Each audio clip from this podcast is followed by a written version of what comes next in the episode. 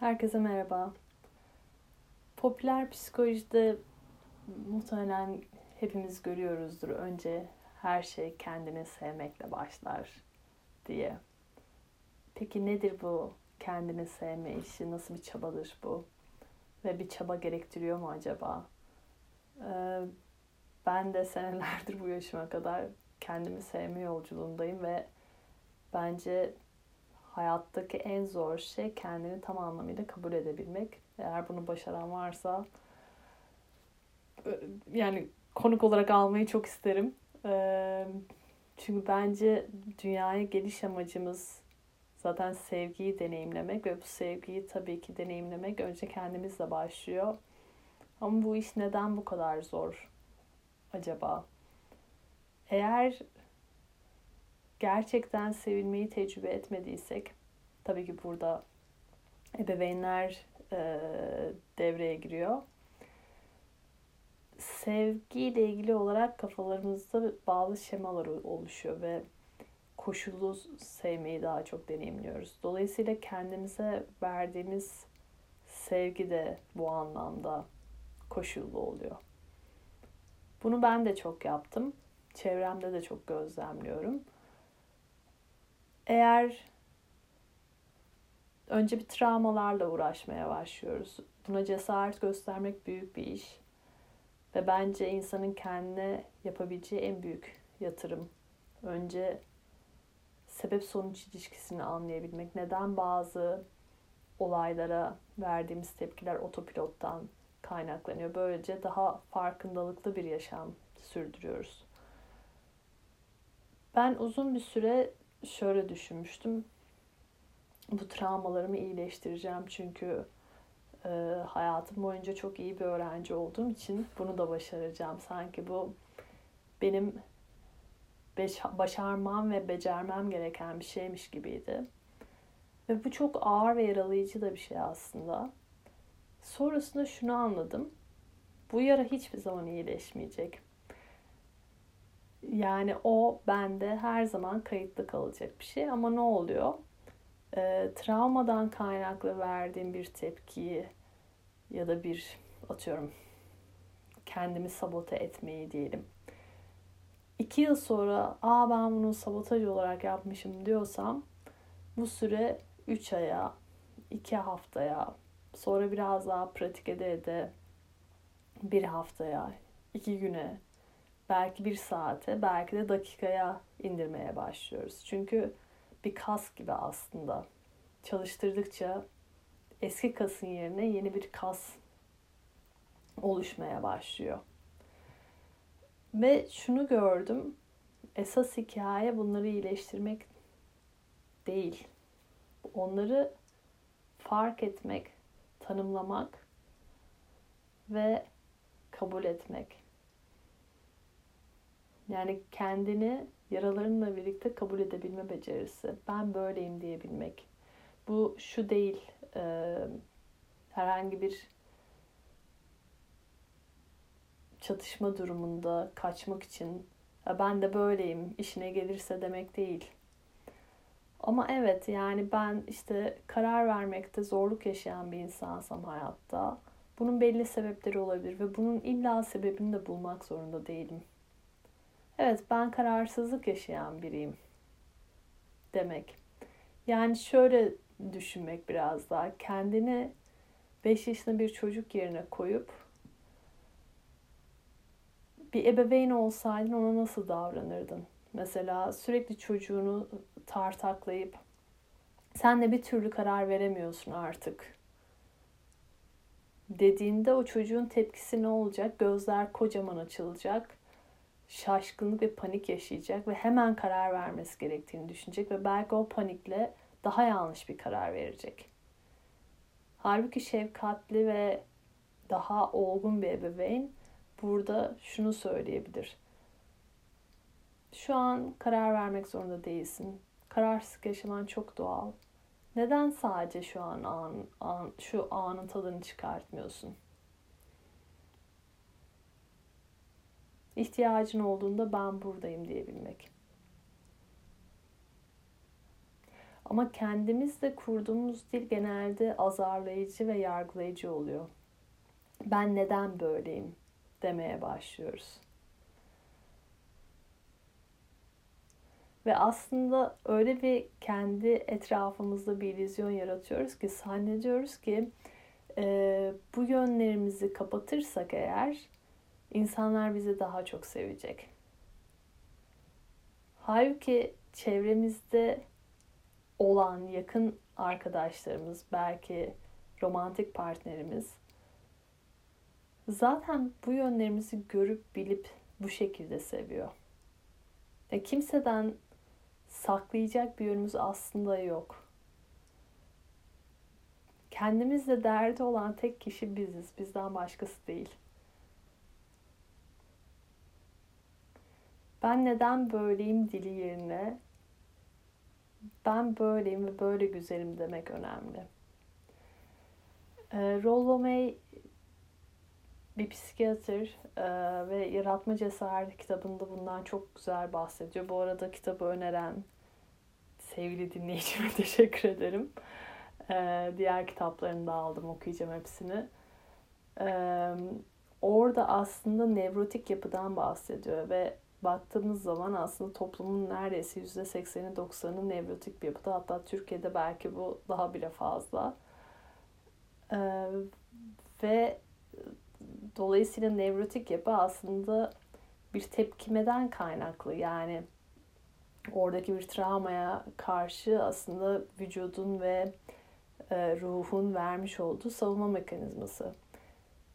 Ve diyor ki yani bütün yaratıcı kişiler, bunlar işte ressamlar, yazarlar, bilim adamları, kaşifler, hepsi baktığınız zaman ortak bir yapıdan geliyorlar. Çok kötü ailelerden veya çok büyük yoksulluklardan gelmiş kişiler oluyor.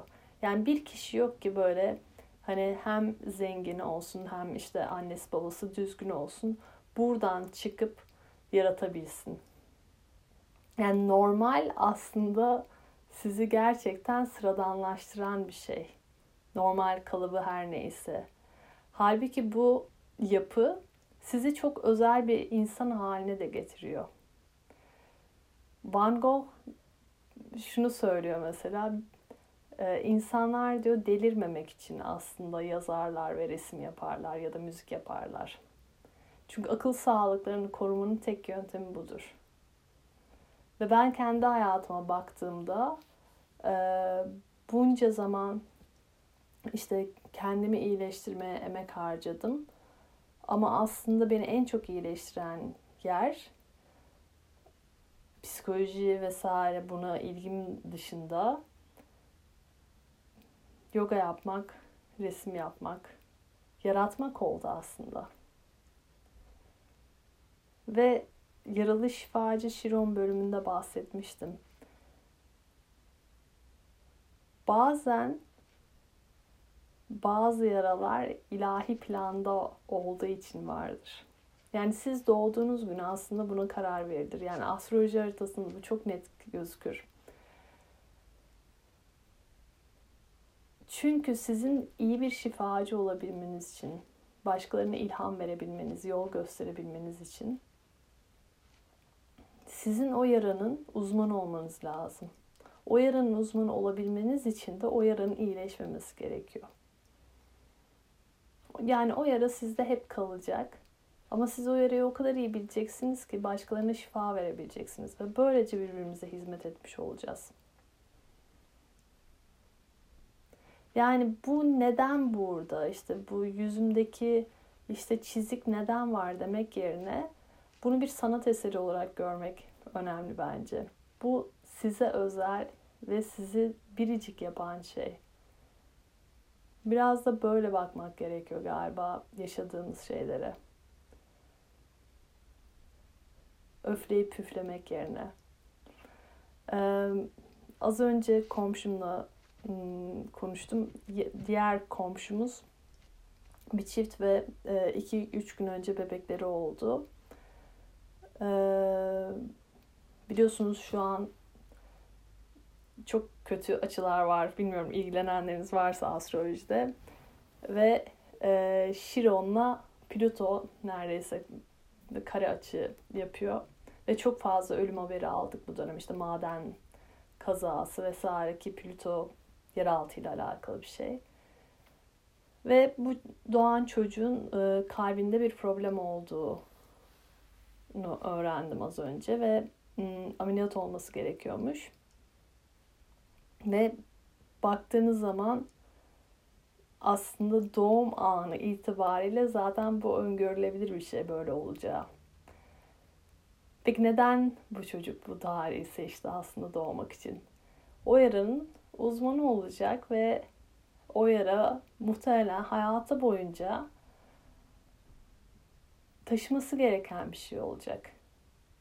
Çünkü kabaca kafamda çıkarttığım zaman evet bu yarası iyileşmeyecek. Bunu görebiliyorsunuz.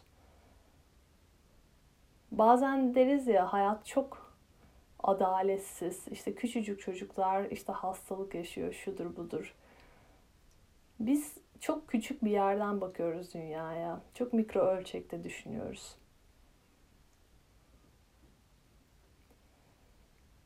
O yarayla devam eden çocuk ya da o yarayı iyileştirmeye çalışan anne baba mutlaka bir farkındalıkla yaşıyor aslında. Bir uyanış yaşıyor. Mesela Down sendromlu e, çocukların ebeveynleri için hani şefkat duygusunun çok fazla geliştiği söylenir. Yani bu sizin şifanız neyse aslında o verilir bir şekilde. Biz sadece bu hayattaki yaşantımızla çünkü baktığımız zaman çok dar görmeye başlıyoruz bazı şeyleri.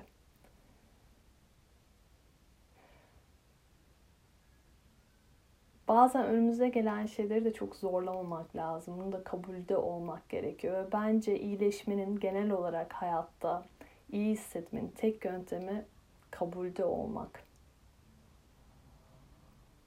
Her acının da bir şifası olduğu gibi bunun çok büyük bir getirisi de var. Ve Jung aynı şekilde o da bunu söylüyor. Uyanışın tek yöntemi acı çekmektir diyor. Ve haritalara baktığımızda 90'lık açılar hep genelde sizin nerede hep zorluk yaşayacağınızı gösterir. İşte Mars Venüs karesi bir şekilde kadın erkek ilişkilerinde problem yaşayacağınızı gösterir. Ya da işte Ay Jüpiter karşıtlığı hep bir şekilde kandırılacağınızı gösterir vesaire. Bazı haritalar var ki 120'lik her yer 120'liktir ve böyle e, ballı kaymaktır aslında. Harita akar gider. Bu insanları çok ender görürsünüz. Çok şanslılardır evet. Çok iyi karmaları da vardır muhtemelen. Ama hayatınızda tanıyacağınız belki de en sıkıcı insanlardır. Bu insanların harekete geçme kabiliyetleri dahi yoktur. Çünkü hayat hiçbir yerde onları zorlamaz. Kendileri de sıkılırlar. Ne yapacaklarını da bilemezler mesela. Öbürü gider kafasını oraya çarpar, buraya çarpar. Bir şekilde çıkış yolu aramaya çalışır. Yine olmadı der, kendini parçalar. Ama bu bir film sahnesi olsa 90'lık açı kare açısı olan ve hani ya ne kadar nevrotik yapıda biri bu diyeceğiniz kişinin filmini daha keyifle izlersiniz. Yani kendinize bir film sahnesi gibi baktığınızda aslında o kadar da kendinize kızacak bir yön yok. Ama diğeri evde oturup çekirdek çıtlayan ve gayet keyifli manzaraya bakan birini filmini kimse de pek izlemek istemez muhtemelen. Bazen kendi arızalarımız, arızalarımıza böyle bakabilsek aslında çok da kendimizi ciddiye almadan yaşamayı becerdiğimiz noktada sanıyorum kendimizi sevmeyi biraz daha becerebileceğiz. O yüzden dediğim gibi kendiyle derdi olan tek kişi aslında kendimizden başka kimse değil. Ve yine enerji meselesi kendimizi kabulde yaşadığımız noktada aslında hayatı da kabullenmeyi öğreniyoruz. Önümüze gelen her şeyde bir hikmet olduğunu görmeyi becermeye başlıyoruz. Bugünlük bu kadar. Şifa olsun sevgiler.